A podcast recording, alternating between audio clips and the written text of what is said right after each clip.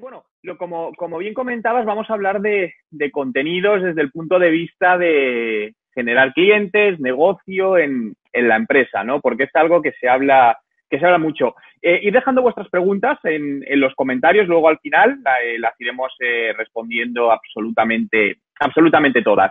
Una de las grandes preguntas, ¿no? El contenido es algo que parece que últimamente se está poniendo muy de moda. Eh, las empresas quieren generar contenido, pero pensad eh, cuántas empresas conocéis que realmente generan un buen contenido. Por suerte, cada vez hay más, pero sobre el total me atrevo a decir que todavía son una pequeña cantidad las que lo hacen adecuadamente. Y cuando hablo de contenido, hablo de contenido obviamente no comercial, aunque su fin sea generación de, de negocio de una u otra manera. Esto creo que nos da una ventaja a la mayoría, porque como estamos en un entorno donde todavía no, hay una fuerte competencia en contenido de calidad por parte de las empresas, que no de los usuarios, creo que todavía hay muchos huecos para, para todavía hacerse fuerte en, en, toda esa parte. Entonces, lo que quiero es responder a la pregunta eh, si valen para generar clientes en la empresa. Y la respuesta es un sí rotundo. No tengo ninguna duda y al final es algo que llevo practicando muchísimos años con empresas, la aplicación del contenido a la generación directa de negocios.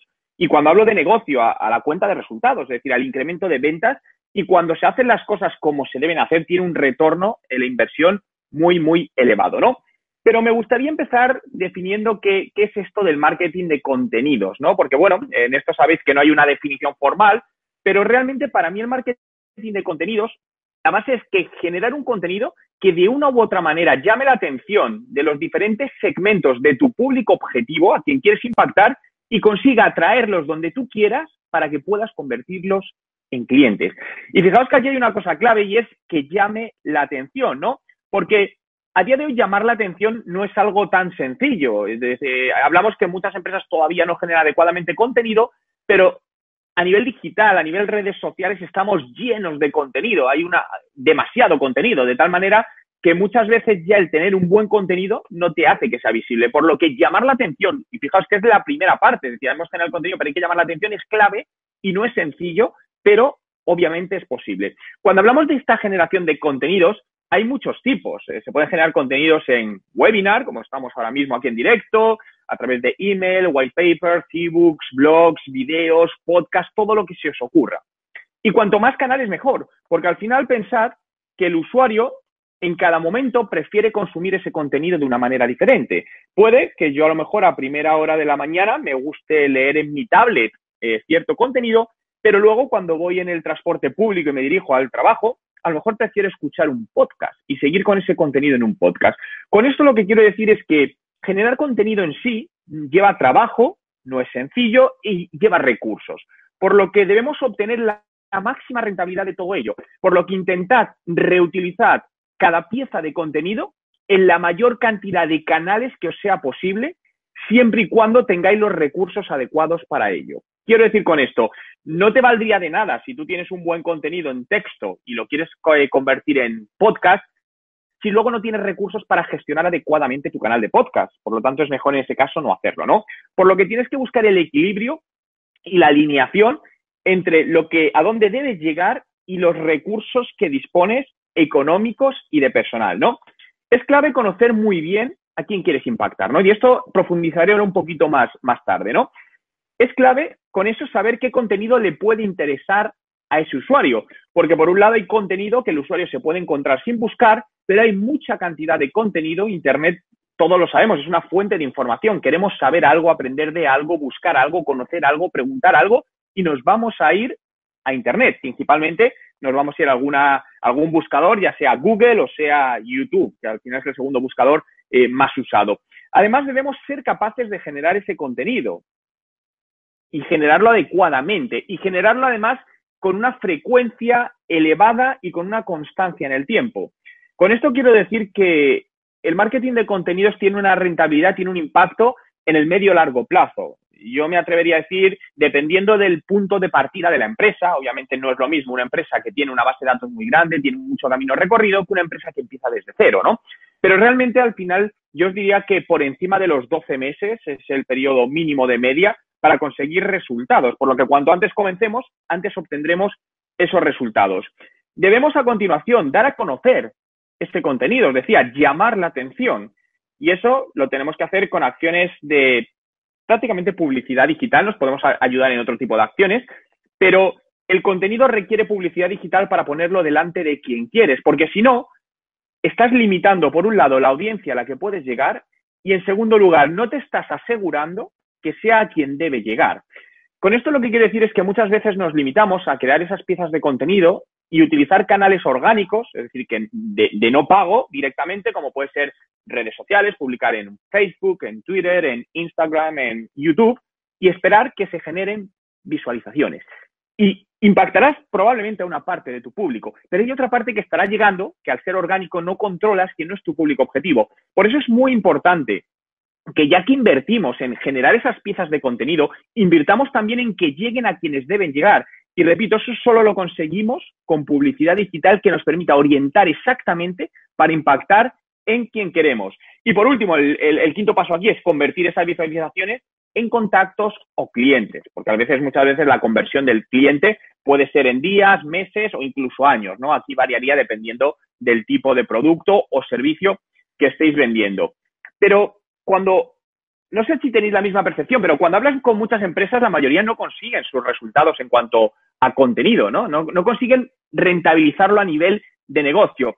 Y yo lo resumo con dos frases. Creo que hay dos cosas principales. La primera, no hay una estrategia definida se ponen a generar contenido sin haber estudiado previamente a tu audiencia, sin analizar constantemente todo. Por lo que si quitas la estrategia, estás reduciendo tus posibilidades de éxito. No quiere decir que no puedas tener éxito.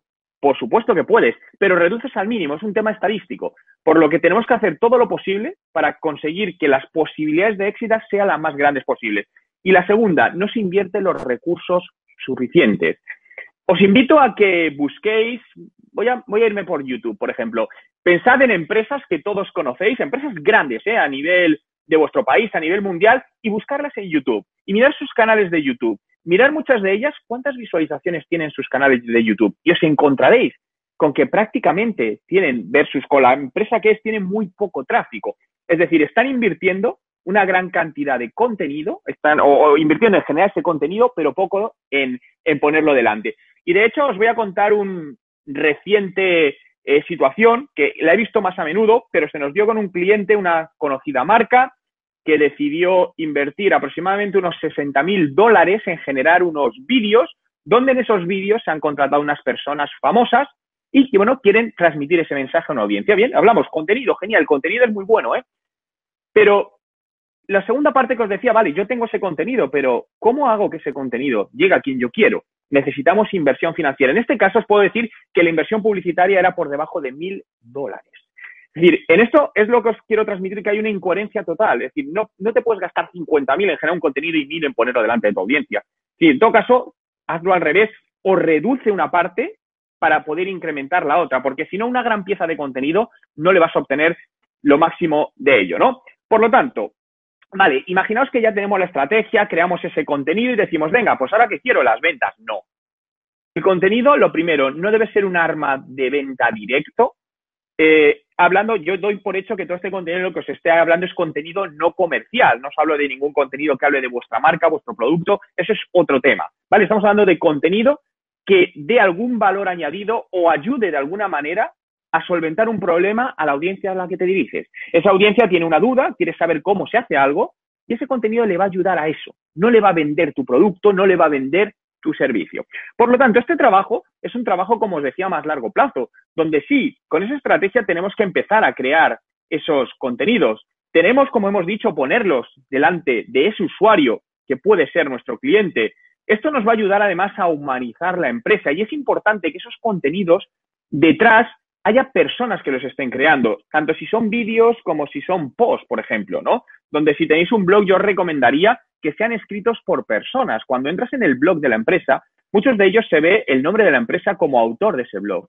No, hay mucha gente trabajando en la empresa. ¿Quién está escribiendo ese contenido? Poner una imagen de esa persona, un nombre, humanizarlo, ayuda a mejorar esos ratios de conversión. Todo esto, los contenidos, nos permite además activar el feedback de los clientes, porque los usuarios nos van a empezar a dar opiniones y eso es una información muy potente si sabemos utilizar. Y recordad que la información es poder. Y el poder en los negocios significa hacer más negocios. por lo que nos abre la oportunidad de escuchar a los clientes. Esto es un canal de comunicación bidireccional. No os limitéis a poner el contenido y que lo vean, no. Estáis dejando de escapar una gran oportunidad de entender mejor y seguir conociendo mejor a vuestra audiencia para personalizar todo mejor. Es decir, no solo la campaña de marketing de contenidos, sino incluso vuestros productos y servicios para alinearlos mejor con la demanda que ellos tienen, ¿no? Y educarles. Creo que todas las empresas tenemos la obligación de educar a nuestros clientes. Creo que un cliente educado, formado y que sabe de lo que está hablando en relación a nuestro negocio, el que sea, es un mejor cliente, ¿no? Donde muchas veces en el pasado se, han visto empresas que preferían manejar clientes que no tenían cierta información para manipularles mejor, ¿vale? Yo estoy totalmente en contra de esto porque creo que al final realmente el buen cliente es el que sabe lo que quiere y el que entiende tu negocio y de lo que estás hablando. Todo esto nos va a ayudar a construir una imagen de marca. Fijaos que aquí todavía no estamos hablando de, ventas en ningún caso. Y esta imagen de marca nos ayudará y contribuirá junto con otras acciones de marketing, de, de, relaciones públicas que hagáis, a construir relaciones con usuarios y clientes ambos. Porque ahora no me voy a meter en ello, pero yo dividiría la estrategia de contenidos a dos niveles. Uno, vuestros posibles clientes y otros vuestros clientes. ¿Por qué os digo esto? Porque normalmente no requieren el mismo tipo de contenido. No es el mismo contenido. Alguno puede ser, puede valer para ambos, pero probablemente alguien que está pensando ser tu cliente y quiere comprar tu producto, tu servicio, tiene unas dudas, tiene unas inquietudes que son distintas al que ya está usando tu servicio. Por lo que, si los recursos os lo permiten, intentad siempre crear estrategias de marketing de contenidos paralelas para usuarios, es decir, posibles clientes futuros y clientes actuales con el objetivo de fidelizarles y que continúen siendo vuestros clientes, obviamente. Y todo esto es lo que nos va a llevar a generar ventas, ¿no? Es decir, como veis, es un camino pues más largo, más tedioso, ¿no? Que esto de, esta venta directa, que esto no, se, no sucede, ¿no? Y para todo ello, sigo con la parte de análisis, porque esto es clave. Yo os diría que invirtáis mucho tiempo al principio y, durante, y constantemente en analizar datos analizar el tipo de contenido que publicáis, cuál tiene mejor eh, interacción. Absolutamente, el análisis de datos es donde están las pistas ocultas de lo que tenéis que hacer para mejorar todavía más los resultados, ¿no? Y una parte importante es este ciclo de vida del, cliente, ¿no? El Customer Journey Map, que al final no es otra cosa que un diagrama donde nos dice los puntos de contacto online y offline, ¿vale? A mí no me gusta separar on de, eh, de off, es lo mismo, donde tu cliente tiene algún tipo de contacto con tu marca, en el canal que sea. Aquí lo, que os pongo es eh, un ejemplo, por ejemplo, de un coche, una empresa que vende coches, un concesionario, y donde podéis ver que la parte de arriba está dividida por experiencias que ha tenido positivas y experiencias negativas. Eh, esto nos va a ayudar a muchos niveles. Te puede ayudar, por un lado, a detectar qué es lo que menos le gusta al cliente y hacerlo menos. Por lo tanto, mejorar su experiencia de usuario, que es clave. Pero a nivel de contenidos, que es a donde voy a ir ahora, nos permite crear contenidos en cada fase de este Customer Journey diferentes para hacer empujar al cliente por el embudo de ventas. Fijaos que, eh, a ver si puedo aquí coger esto, ¿me deja? Vale, no me deja. Uy, se me ha ido, vale, quería. Bueno, da lo mismo. Fijaos que este es el embudo de ventas del cliente, este es el primer contacto que puede tener el cliente con nuestra marca y aquí es cuando ya ha comprado. Por lo tanto, nuestro objetivo es que cuando el usuario está aquí, irle empujando con contenido a lo largo de este eje hasta llegar a esta parte. Y esos contenidos que vayamos metiendo en estos puntos son claves en el empuje de su usuario a la conversión a cliente, ¿no? Por lo tanto, lo resumo con que tiene que estar perfectamente sincronizado, insisto, perfectamente sincronizado con ese ciclo de vida de vuestro cliente. Aquí os muestro un ejemplo, pero esto es genérico, es decir, cada, cada, tenéis que analizar en vuestro negocio cuál es vuestro caso particular, porque dependiendo del producto, pues a lo mejor hay más o menos fases, ¿no? Identificación del problema, le introduzco la solución, le doy los detalles de esa solución, le demuestro que le va a funcionar y le va a ayudar a ese problema, se lo dejo probar gratis y aquí se produce la compra, ¿no? Pero esto personalizarlo para, para, vuestro, para vuestro producto en concreto. En definitiva, impactar el contenido correcto a la gente correcta en el momento correcto. Y el momento correcto es ese micromomento que os enseñaba, ¿no? Y estos micromomentos, fijaos que lo definía eh, eh, el VP de e-commerce de, Google, decía que son esas eh, numerosas explosiones de actividad digital que aparecen durante el día por los usuarios, es decir, cualquier esos micropuntos de contacto, no esos micromomentos. Y ahí es donde debemos trabajar, ¿no? Fijaos que están los contenidos para un primer acercamiento y los contenidos para micromomentos para ese embudo de ventas. Y aquí, esto es una experiencia real de compra y la leo literalmente. Un usuario visita una tienda física para ver un producto, coge luego su móvil para comparar precios online, visita la web de la competencia, mira comentarios en distintas plataformas online, busca en Google opiniones sobre los productos, decide comprarlo, pero dos días después tiene un problema o le surge una duda y te escribe por Twitter a esa empresa que tarda en contestarle tres días. Y mientras tanto, como ha hecho búsquedas previas, la competencia le está impactando con acciones de remarketing, lo que todavía le está dando la opción de devolver ese producto y comprarlo a la competencia. Esto es una experiencia real de usuario, on y off. Por lo tanto, ¿qué es lo que tenemos que tener en cuenta para que este proceso sea casi perfecto? No voy a decir perfecto porque la perfección no existe, no, pero casi perfecto. Muchos aspectos. Y ese contenido es una parte fundamental. Fijaos que donde decíamos que tarda tres días en contestarle, eso es contenido, es atención al cliente, sí, pero es contenido relacionado con la parte de atención al cliente. Fijaos que si todo se hace perfectamente, pero hay un paso que lo estropea, como es este, es como un puente. Si tú tienes un puente de madera que está unido por distintas láminas de madera, si tú quitas una lámina, el puente se cae entero. Esto es exactamente lo mismo. Como no esté todo perfectamente engranado y funcionando al mismo tiempo, vas a estar perdiendo oportunidades de venta, vas a estar perdiendo clientes, lo que significa perder ventas. Y es algo que no queremos, ¿no? Por lo que esos contenidos para micromomentos podría ser algo como este mapa, ¿no? Este es un flujo completo de un posible cliente, donde os lo podéis dibujar y en función de ese Customer Journey, decidir qué contenidos le podéis dar a ese cliente en cada momento. Y esos contenidos muchas veces pueden ser offline. No es que estoy diciendo que solo tenga que ser online. Puede que tengas una tienda física y decides que cuando un usuario vuelve por segunda vez le das cierto contenido en papel. no, no, descartemos la parte offline. Yo, al final yo no estoy de acuerdo con decir, no, es que el digital se lleva todo. No estoy de acuerdo. Realmente, si queremos obtener el máximo de todo, tenemos que aprender a mezclar todo. Y creo que este es el mayor problema, el mayor desafío que tenemos las empresas en los próximos años aprender a unificar, a converger de la mejor manera posible y respetando una buena experiencia de usuario, el mundo online y el mundo offline para nuestros clientes. Pero estaréis conmigo que en definitiva lo que vamos a buscar es la conversión. Al final el negocio tiene que vender para sostenerse. Bien, por lo tanto, el orden va a ser, ese contenido nos va a ayudar a generar tráfico, tráfico de visitas, visitantes potencialmente interesados.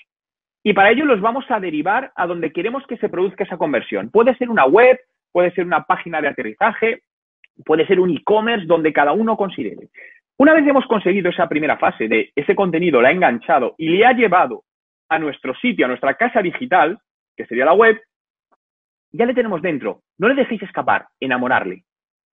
Enamorarle, al final hay que seducirle con más contenidos, con una experiencia buena, con un live chat, un web chat en la web, como si os ocurra, pero enamorarle, no le dejéis escapar. Imaginaos que estéis en una tienda física, sois vosotros el dependiente y os entra un cliente. ¿Hablaríais con él o le dejáis que vaya solo?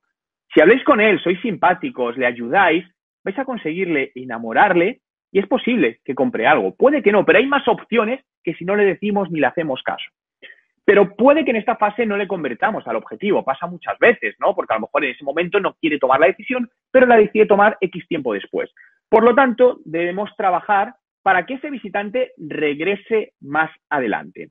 Por lo que resumiendo esta parte, fijaos, siempre en el centro la conversión. Recordar que estoy hablando de negocio, no estoy hablando de contenidos a nivel personal, estoy hablando de que esto requiere una inversión de personal, una inversión económica y tenemos que buscar rentabilizarla en X tiempo, un año, dos años o cinco, me da lo mismo, pero hay que buscar una rentabilidad. Por lo tanto, la conversión está en el centro. Y esa conversión la conseguimos por dos lados, adquisición, es decir, esta primera generación de tráfico, y reengagement, es decir, volver a reenganchar esos usuarios que no han convertido en esa primera fase. Aquí yo os diría que os hagáis una pregunta. Obviamente no quiero que la lleguéis en público, pero sí que sepáis o que, que digáis para vosotros mismos si sabéis. ¿Qué porcentaje de usuarios que llegan a tu página web se convierten en tus clientes? ¿Tienes a día de hoy ese dato? Si tu respuesta es no, es el primer dato que tienes que conseguir. Porque si a día de hoy no sabes de tu tráfico mensual cuánto se convierte en cliente, no tiene sentido que te pongas a generar contenido porque no sabes, vas, a ciegas, primero consigue ese dato. Y ese dato puede ser del 1%, del 0,005%, da lo mismo, no te preocupes el dato, consigue ese dato. Márcate ese dato a día de hoy, oye, pues un 0,01%, perfecto. Y a partir de ahora sí, empieza a trabajar todo lo que estamos viendo en marketing de contenidos, otras acciones de marketing digital, otras acciones de marketing offline y vete monitorizando, traqueando mes a mes ese ratio, viendo si incrementa, decrementa o se mantiene porque al final es uno de los ratios más importantes que te va a ir diciendo si lo que estás haciendo tiene sentido o no. Muchas veces, también no sé si os ha pasado la situación, pero a veces tenéis, dependéis de alguien para tener presupuesto para el marketing de contenidos o para ampliar ese presupuesto y es el departamento financiero y realmente ellos no ven un retorno, ¿no? Porque a veces el contenido no produce una venta directa. Pero yo lo que os diría aquí, que intentéis de alguna manera analizar y demostrar que ese contenido impacta en las ventas. Yo os cuento un caso real. Con uno de los clientes hace un tiempo estábamos invirtiendo en marketing de contenidos, se llevaba algo más de seis meses y el departamento financiero no creía en el marketing de contenidos, decía que iba a recortar el presupuesto porque eso no valía para nada. Lo que hicimos fue a través de la analítica y viendo, traqueando los movimientos de los nuevos clientes, detectamos que el 80% de los nuevos clientes que contrataban ese producto online veían alguno de los contenidos.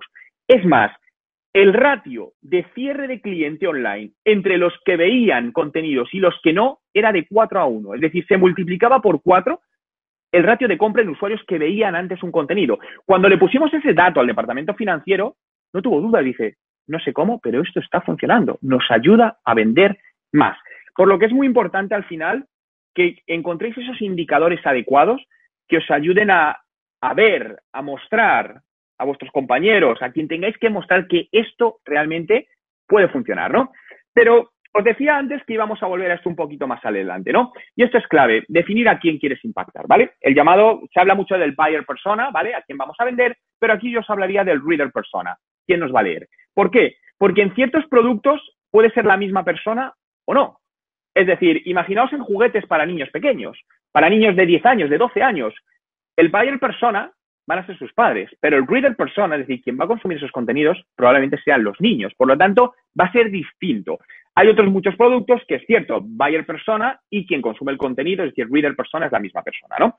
Eh, aquí os voy a dejar un enlace a un post que, que, escribí con todo el proceso, ¿no? Para hacer todo esto. De todas maneras, ahora os lo voy a resumir las cuatro fases, ¿no? Pero ahí lo tenéis mucho más detallado para que lo podáis consultar en, cualquier momento que, necesitéis, ¿no? Por lo tanto, lo primero es un conocimiento demográfico y aquí podemos partir de dos, de dos fases. Una, que no tengáis ningún dato, es decir, la empresa es nueva, no tengo ningún tipo de dato, pues entonces aquí poco podríamos hacer, al final son más previsiones, pero si tenéis algún tipo de dato de la empresa del pasado, por la empresa ya va funcionando, aprovechar todas las, herramientas de analítica que tengáis, desde Facebook, desde eh, eh, Google Analytics, para ver qué rango de edad son los que visitas, si son hombres, si son mujeres, porque todo esto condicionará el contenido que quieres diseñar.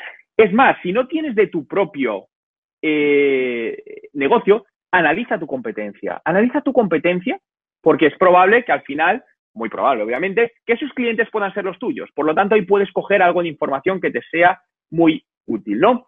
Para esta parte también puedes utilizar la herramienta gratuita, eh, planificador de la red de display de Google AdWords, ¿no? Si te vas a la, sección de encontrar ideas de segmentación nuevas, aquí te va a ayudar a ver quiénes están buscando contenido sobre qué temática en concreto. Fijaos, os voy a hacer una prueba. Imaginaos que yo estoy montando una tienda online de, de, comida orgánica y uno de los productos que estoy vendiendo son verduras orgánicas. Por lo que para generar ese contenido, yo quiero saber quiénes son los que están buscando contenido en Google relacionado con verduras orgánicas. Bien, pongo verduras orgánicas y segmento el país. En este caso, como veis, he hecho una segmentación para el país El Salvador e idioma en español. Pero aquí podéis seleccionar el que a vosotros os interese. Una vez hecho esto, yo lo que tengo es una primera información de volúmenes de búsqueda que hay y si son hombres, si son mujeres y qué rango de edad. Incluso, muy importante, qué dispositivo consumen principalmente. Y como podéis ver aquí, más del 80% de este contenido se está consumiendo desde dispositivos móviles, sumando por móvil y tablet. Por lo que lo que te hace ya tener en tu mente de, vale, todo el contenido que haga tiene que estar perfectamente adaptado a los dispositivos móviles para que sea fácil de consumir en muchas ocasiones, ¿no? Y esto lo tenéis que repetir con distintas palabras. Claro, fijaos que solo he hecho un ejemplo, pero esto es algo que se tiene que hacer mucho más eh, profundamente con todo ello. Bien, la segunda parte, nos vamos a los llamados datos psicográficos, es decir, ¿qué piensan? ¿Cuáles son sus preferencias? ¿Qué es lo que quieren aprender? ¿Qué es importante para ellos? ¿Qué problema quieren solucionar para su vida personal, para su trabajo?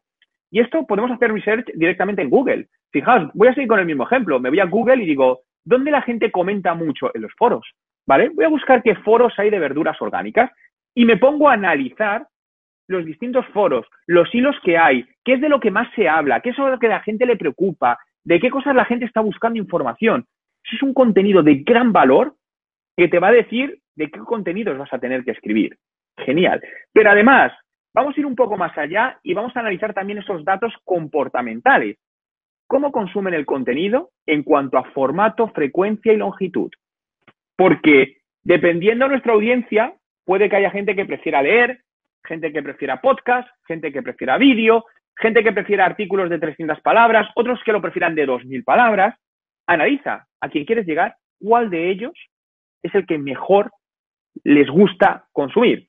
Y luego, a partir de todo esto, te creas los, perfiles del reader persona, ¿no? Es decir, aquí pongo uno ficticio, fijaos, en este caso, pues le he llamado Carlos García, que tiene 25 años, vive en la ciudad de San Salvador, él estudió periodismo, yo eh, actualmente trabaja en ello, y dado que los periodistas están en una fase de reinvención, él quiere reinventarse enfocándose en temas relacionados con esta comida sana y orgánica, ¿no? Y está dedicando parte de su tiempo a aprender sobre ello, leyendo blogs y con vídeos online. Le gusta especialmente todo lo relacionado con la alimentación japonesa y cómo ésta puede hacer que su vida sea más larga y de mejor calidad, y cómo se alinea estilo de vida y trabajo. Él da un alto valor a contenidos que son apoyados por estudios científicos de universidades nacionales y como no tiene mucho tiempo, prefiere que los artículos no excedan las 400 palabras y vayan a temas muy concretos, no directamente al grado. Fijaos que con este perfil ya desarrollado, el grado de exactitud o de mejora que podemos hacer en nuestros contenidos va a ser mucho mayor y que al final el usuario se siente identificado con ese contenido y realmente le guste, nos conozca y vuelva a consumir más contenido nuestro. Y a partir de él empecemos a empujar por ese embudo de ventas. Estos perfiles tienen que ser dinámicos, eso sí, esto no es un trabajo que diga, vale, hago hoy y ya esto me vale para los próximos cinco años. No, no, no, no. Esto tenéis que constantemente, acordaos lo que os decía antes, feedback del usuario, porque luego esto va a ir cambiando y a lo mejor aquí habéis puesto una cosa que el usuario pues no estabais, no estabais acertados o que el usuario ha migrado de gusto y donde antes le importaba una cosa ahora le importa otra. Tienes que cambiarlo en tu perfil de reader persona, ¿no? Y otra parte que tenemos que añadir también y que cada vez se está viendo más es el uso de los emojis en los contenidos, ¿no? Los emoticonos, ¿no? Por lo que, fijaos que un emoji puede cambiar todo un sentido a la frase. Os pasará cuando estéis hablando con amigos vuestros por eh, aplicaciones de mensajería o incluso un email, donde a veces se malinterpreta, pero si al final le pones una cara sonriendo o un guiño, la cosa cambia. Bien, cojamos ese concepto y llevémonoslo a la empresa, ¿vale? Analizáis qué tipo de emojis está usando más la audiencia a los que queréis dirigiros, ¿no? Y cuáles se alinean mejor con vuestra filosofía de empresa y complementar este análisis que hemos visto del reader persona con esos emojis para utilizarlos en vuestras comunicaciones. Fijaos que si yo os muestro este texto, lo podéis leer, perfecto, pero no te llama mucho la atención.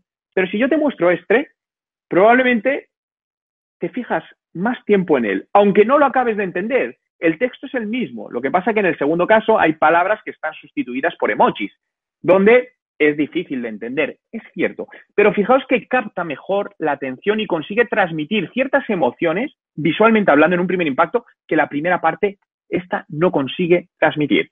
Por lo que aquí tenemos que ver cómo podemos jugar en nuestro caso para buscar ese equilibrio, ¿no? Aquí os comparto una campaña real, a mí me gustó mucho, basada en emojis, que hizo la marca Chevrolet para el lanzamiento del Chevrolet Cruze en el 2016. Y mandó este mensaje, ¿no? Decodifica los emojis para un mensaje especial. Pues difícilmente vamos a entender absolutamente nada, ¿no? Obviamente esto no está claro, pero era parte de la estrategia, ¿no? Lo que querían era crear confusión, y con ello, al final, paralelamente lanzaron una serie de contenidos en vídeo que ayudaban a descifrar el mensaje como si de un juego se tratase, ¿no? Entonces, para mí me pareció una campaña muy, muy interesante, una campaña diferencial que obviamente llevaba el uso del emoji al extremo, porque no podemos hacer comunicaciones de estas porque nadie lo entiende, pero para una campaña puntual puede volverse en algo muy, muy interesante. Bien, por lo que uno de los objetivos del contenido es, decíamos, no vamos a buscar ventas directas, ¿vale? Es complicado realmente encontrar ventas directas con el contenido, ¿vale? Por lo que generemos un plan de generación de leads, ¿no? Datos de posibles clientes y luego veamos cómo convertir esos clientes, esos, esos usuarios a clientes. Si el contenido va a ser el arma que me atraiga a ese usuario que, por ejemplo, quiera descargarse un ebook y me deje su nombre, su email y su teléfono. Perfecto y a continuación ya desarrolla alguna estrategia del llamado lead nurturing, es decir, de enriquecimiento, de calentamiento de ese lead para convertirlo en cliente. No quiere decir que en cuanto cojas ese lead le intentes vender, le llames y le vendas o le mandes un email a vender. No lo hagas, porque no va a funcionar. Va a provocar normalmente la reacción contraria. Tienes que aprender a identificar cuándo son leads calientes o leads fríos, es decir, leads que están preparados hoy para compartir, convertir y otros que no. Y lo que tienes que hacer con esos que no es seguir dándole contenido a lo largo del tiempo por distintos canales para ir calentándolo y prepararle para la venta, para la fase de venta del producto, ¿no? Es importante también eh, saber dónde ponemos las llamadas a la acción. Y en este caso me voy a centrar en contenidos, por ejemplo, en un blog, donde tenemos un blog, tenemos nuestros contenidos y digo, vale, yo quiero que el usuario llegue este contenido, pero quiero que se descargue un ebook. Ahora, ¿dónde pongo esa llamada a la acción? A mí me gusta basarme, como siempre, todo en datos, no en creencias, ¿vale? Y los datos nos demuestran que los usuarios convierten mejor después de ver el contenido, es decir, no en la parte de arriba. Aquí podéis ver los ratios, donde esto sería un post y entre este primer espacio, este espacio lateral y este último espacio, como podéis ver, el ratio de CTR más elevado y en general medio se lo lleva este que está al final. En muchos casos también os diría que no toméis esto como una regla escrita, porque eh, no hay una regla que valga para todo y de repente yo os diría que probaseis, porque a lo mejor en tu caso pruebas y lo pones a la mitad de un post y te da todavía mejores resultados. Perfecto, vete probando, ¿no? Pero esto creo que son unos datos que pueden ser interesantes para tener un primer acercamiento, ¿no? Hacia dónde por dónde podemos empezar a trabajar todo esto, ¿no? Y muchas empresas, ¿no? Dicen, bueno, pero es que generar contenidos es muy difícil para mi empresa. Yo soy una empresa que, claro, no, no es fácil generar contenidos. Ya, hay empresas que son más fáciles que otras. Pero a mí hay una empresa que me encanta cómo lo hace y me parece una empresa para la cual es difícil generar contenidos. Y es la marca Intel, una marca de microprocesadores, que realmente tú no compras un microprocesador, no, no es algo que se venda directamente. Pero a mí me gusta mucho su estrategia visual, porque juegan con las emociones. Fijaos en este caso, vemos estas imágenes donde comparan pues, la antigua máquina de mecanografiar con un, con un ordenador o hacen recuerdo ¿no? a, este, a la disquetera, ¿no? a este disquete de los años del pasado. Obviamente esto está dirigido a una audiencia determinada, porque si fuésemos a un público que tiene hoy 18 años, no tendría sentido este tipo de creatividad. En este caso a mí me gusta mucho también, son contenidos interactivos, donde, bueno, pues si es alguien que, le gusta esto, pues va a empezar a calcular 7 más 3 entre 1, cuánto, ¿vale? y genera una mayor atención y la marca está detrás, y fijaos que esto está integrado en un, en un microchip, o contenidos divertidos, ¿no? Your chip, our chip, donde al final, pues bueno, pues quieras que no te pueden sacar una sonrisa, que es una de las cosas que más emociones y mejor, y mejor emoción puede crear eh, para relacionar una, una, empresa y un, y un producto, ¿no? Con, con toda esta parte. Vale, a continuación, ya tenemos estos contenidos. Tenemos que ponerlos delante de ese usuario. Y aquí os voy diciendo canales que podéis utilizar. Podemos utilizar el SEO, obviamente, largo plazo, pero la parte publicitaria, SEM, en Google AdWords, eh, acciones de email marketing, Facebook Ads, una de las mejores herramientas publicitarias que hay para contenido, publicidad en Twitter, publicidad en YouTube, en LinkedIn, dependiendo de dónde esté vuestro cliente, dependiendo de vuestro tipo de contenido. Pero decidid, una vez que habéis invertido en ese contenido, qué vais a utilizar que sea de pago, de publicidad digital de pago, que nos permita segmentar a quién queremos, cuánto vais a invertir y qué vais a utilizar para ponerlo delante de vuestro cliente. Hay otra estrategia que a mí me gusta mucho y no es nada nuevo, ¿eh? se utiliza desde hace muchos años, que es el llamado newsjacking. Es decir, mucha gente por el nombre no lo conoce, pero seguro que cuando os diga lo que es, todos sabéis lo que es. Y es una técnica basada en crear contenido relevante asociado a una marca, pero aprovechando noticias coyunturales de máxima actualidad. Con esto lo que se busca es que los medios se hagan eco de ello, los medios de comunicación, y nos ayuden a crear una notoriedad de marca y ruido, ¿no? Creo que lo voy a expresar mejor, fijaos con esta gráfica, aquí lo vais a ver mejor. Fijaos que en esta gráfica tenemos aquí el grado de interés y aquí el tiempo, ¿no?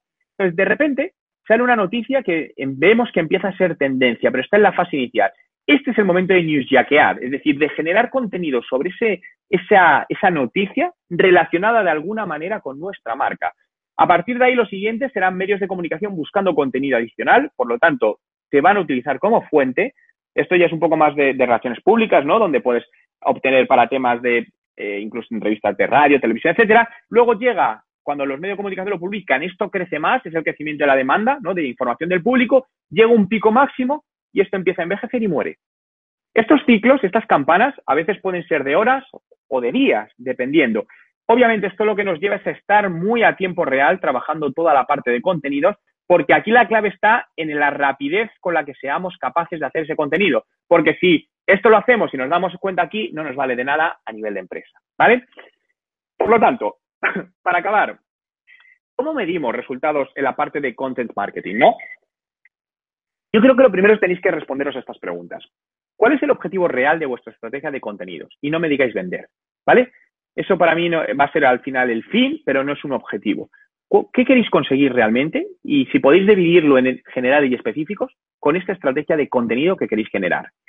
¿Qué es lo que quieres decir a tus clientes o a tus posibles clientes con ese contenido? ¿Qué le quieres transmitir? ¿Qué emoción quieres generar en ellos que sientan de tu marca cuando lean tu contenido? Una vez has captado su atención con ese contenido, ¿qué quieres que hagan? ¿Dónde quieres que vayan? ¿Quieres que te dejen información? ¿Quieres que te llamen por teléfono? ¿Quieres que se descarguen otro documento? ¿Qué es lo que quieres que hagan? Y pregúntate, ¿cómo puedes integrar tus esfuerzos de marketing de contenidos con otros medios de comunicación on y off para hacerlo todavía mucho, mucho más potente? Todo esto lo podemos luego reflejar para llevar el control en un, por ejemplo, en un Excel, ¿no? Yo os voy a mostrar eh, el Excel con el que trabajo para la parte de, medición de contenidos, el cual alineo con el embudo de ventas de los clientes. Fijaos que este Excel lo divido en tres, en tres pestañitas, que es el embudo, es decir, unas métricas del sitio, Site Metrics, métricas sociales y métricas de ventas. Donde si nos vamos a la primera, aquí podéis ver que son las métricas del sitio y esto lo hago, por ejemplo, para el tema de los posts, ¿no? ¿Qué día se publicó? ¿Cuál es el título? ¿Cuál es la URL? Longitud, qué visitas ha generado, número de visitas, recurrentes, porcentaje de rebote, bien.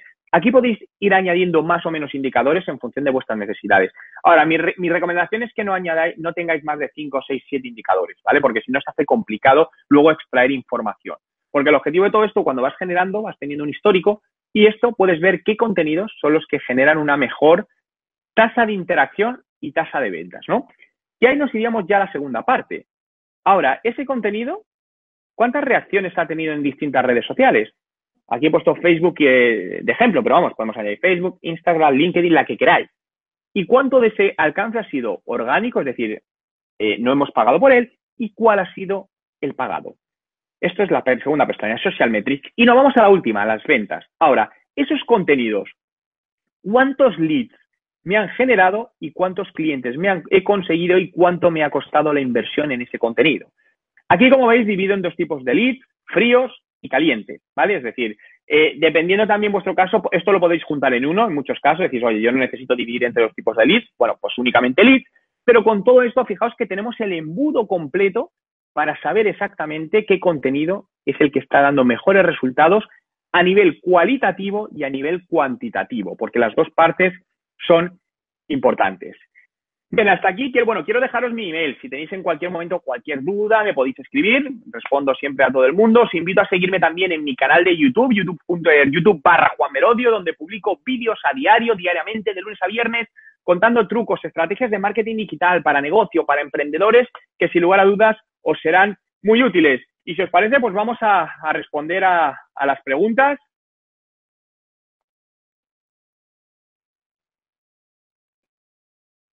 Vale, pues eh, no sé si están por ahí mis compañeros de, de SEMrush. Sí, estamos aquí, estamos aquí. Vale, para el tema de preguntas que están todas aquí en el chat en directo, estoy mirando ahora mismo el chat. Sí, tenemos varias preguntas. Vale.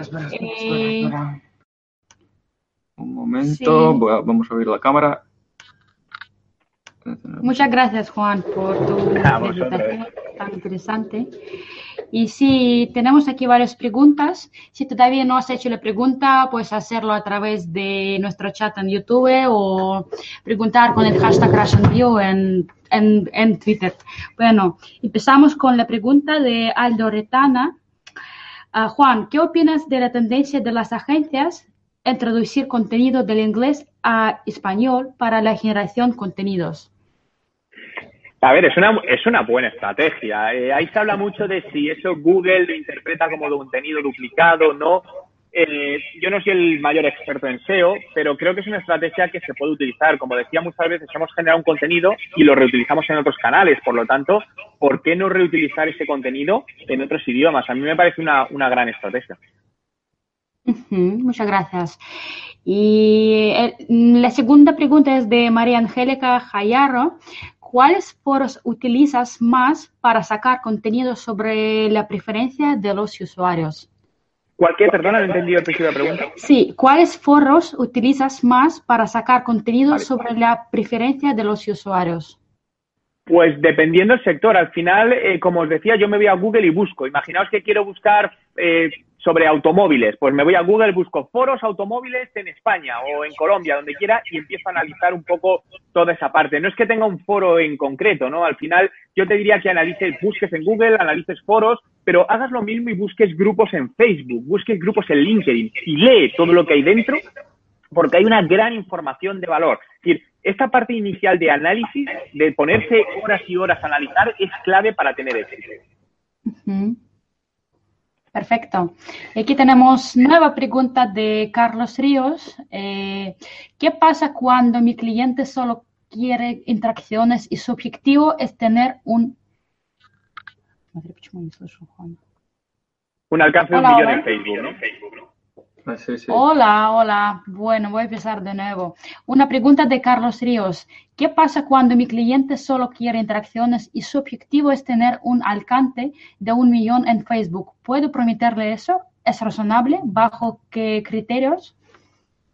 Desde mi punto de vista y experiencia, te diría que nunca va a ser un cliente satisfecho. Eh, ¿Por qué? Porque realmente él tiene un objetivo que para mí no tiene sentido a nivel de negocio. Porque yo le, le replantearía la pregunta, es decir, ¿por qué quieres tener un millón en Facebook? ¿De qué te vale tener un alcance de un millón en Facebook si nadie se convierte a tu cliente? O ponle un ejemplo. Imagínate que tienes una tienda de bañadores para mujer y tengo un alcance de un millón, pero son hombres. ¿Para qué me vale? Nada. Prefiero tener un alcance de 500 personas que sean mujeres y que además les guste la natación. Entonces, yo creo que en esta parte un, trabajo que tienes es educarle, ¿no? Lo que decía antes, educarle de que, está equivocado, que ese no es el camino y, y tu objetivo como profesional o tu labor como profesional debe, debe ser hacerle ver cuál es el camino adecuado para todo ello. Perfecto, muchas gracias.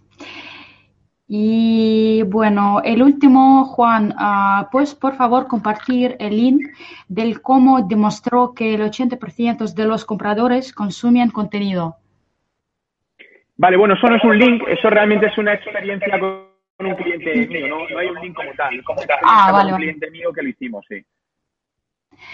Ay, y viene, creo que viene la última pregunta de Philip Walker. Eh, ¿por dónde empezar para convertirte en un experto en content marketing? Cursos sobran, ofertas también. Pues mira, yo te diría, lo primero, eh, haz todos los cursos obviamente que puedas, lee libros, ve vídeos a diario, dedica entre una y dos horas diarias a formarte tú mismo, invierte en ti, en tu formación. Y luego pon a practicar todo eso. Incluso muchas veces puedes hacer cosas falsas, es decir, empieza a practicar, créate un blog que no de un sector que no sea con un objetivo de negocio, pero que te permita a ti probar e ir analizando, oye, si hago esto funciona, si hago no, aunque no te vaya a llevar a nada, o quizá luego sí te lleva algo y de ahí no, no esperabas si sale un negocio, ¿no? Pero al final creo que, que para aprender algo tienes, por un lado, que estudiarlo y por el otro lado, que ponerlo en práctica. Teoría y práctica es clave. Y una pregunta más. Ah, Juan, ¿recomiendas los contenidos AMP? Oye, hay muy- muchas preguntas de verdad. Juan, ¿recomiendas los contenidos AMP, ah, Accelerated Mobile Pages, para tener mejor CTR? Sí, a ver, eh, es una pregunta que dependiendo a quién preguntéis, ¿no? Yo, yo creo en ellos. De hecho, yo los tengo implementados desde hace casi dos años en mi blog eh, y realmente creo que tiene una ventaja, no sé si a nivel de CTR, pero sí a nivel, por un lado, de posicionamiento y por otro, de experiencia de usuario. Al final, cuando tú estás desde tu dispositivo móvil y te sale, yo, por ejemplo, sí, para mí sí mejor el CTR porque yo cuando hago una búsqueda y veo que tiene el rayito de AMP, yo es el primero donde clico es una carga inmediata, es decir, es décimas de décimas de segundo lo que tarda en cargar ese contenido. Por lo tanto, mejora la experiencia de usuario. Yo te diría que sí, que sí lo, lo empecéis a implementar. Y otra pregunta de parte de Alex Anglada. ¿Cómo puedo saber la inversión óptima para la comunicación? Al principio hablabas de una inversión de 60 millones de dólares de generación de contenido y un millón de dólares en moverlo. Mil, perdona. ¿50 sería una buena cifra? Vale, creo que no he dado esas cifras porque me, extraña, porque no, me suena haber dado cifras, pero realmente las cifras dependen del mercado. Es decir, eh, 60.000 puede ser mucho, puede ser poco, dependiendo de tu audiencia, ¿no? Yo te diría, mira, yo siempre lo que digo es, si tú tienes un 100% de presupuesto de marketing digital, invierte un 60% en contenido. Es decir, más de la mitad en contenido, en generar ese contenido, ¿no? Esos 60.000, eh, es lo que te digo, yo incluso si a día de mañana me dices que tengo 60.000 al mes para, para poner en contenido, no me gastaría los 60.000, empezaría a probar, porque, ah, vale, perfecto, ya sé dónde me dices lo de los 60.000 dólares, perdona, no caía, era lo, de, lo del vídeo de la marca esta, correcto, perdona que se me había olvidado. En ese caso, eh, ¿cuál sería una buena cifra? ¿Un 50-50? Podría ser una buena cifra, eh, realmente. No, no, te sabría decir cuál es la métrica exacta en todo ello, pero algo que tenga sentido. Yo creo que esto ya es un tema de sentido común. Es decir, creo que no hay que ser marquetero, no hay que ser empresario para que si te dicen que algo cuesta 60.000 y que te gastas 1.000 en ponerlo delante de tu audiencia, hay algo que suena raro.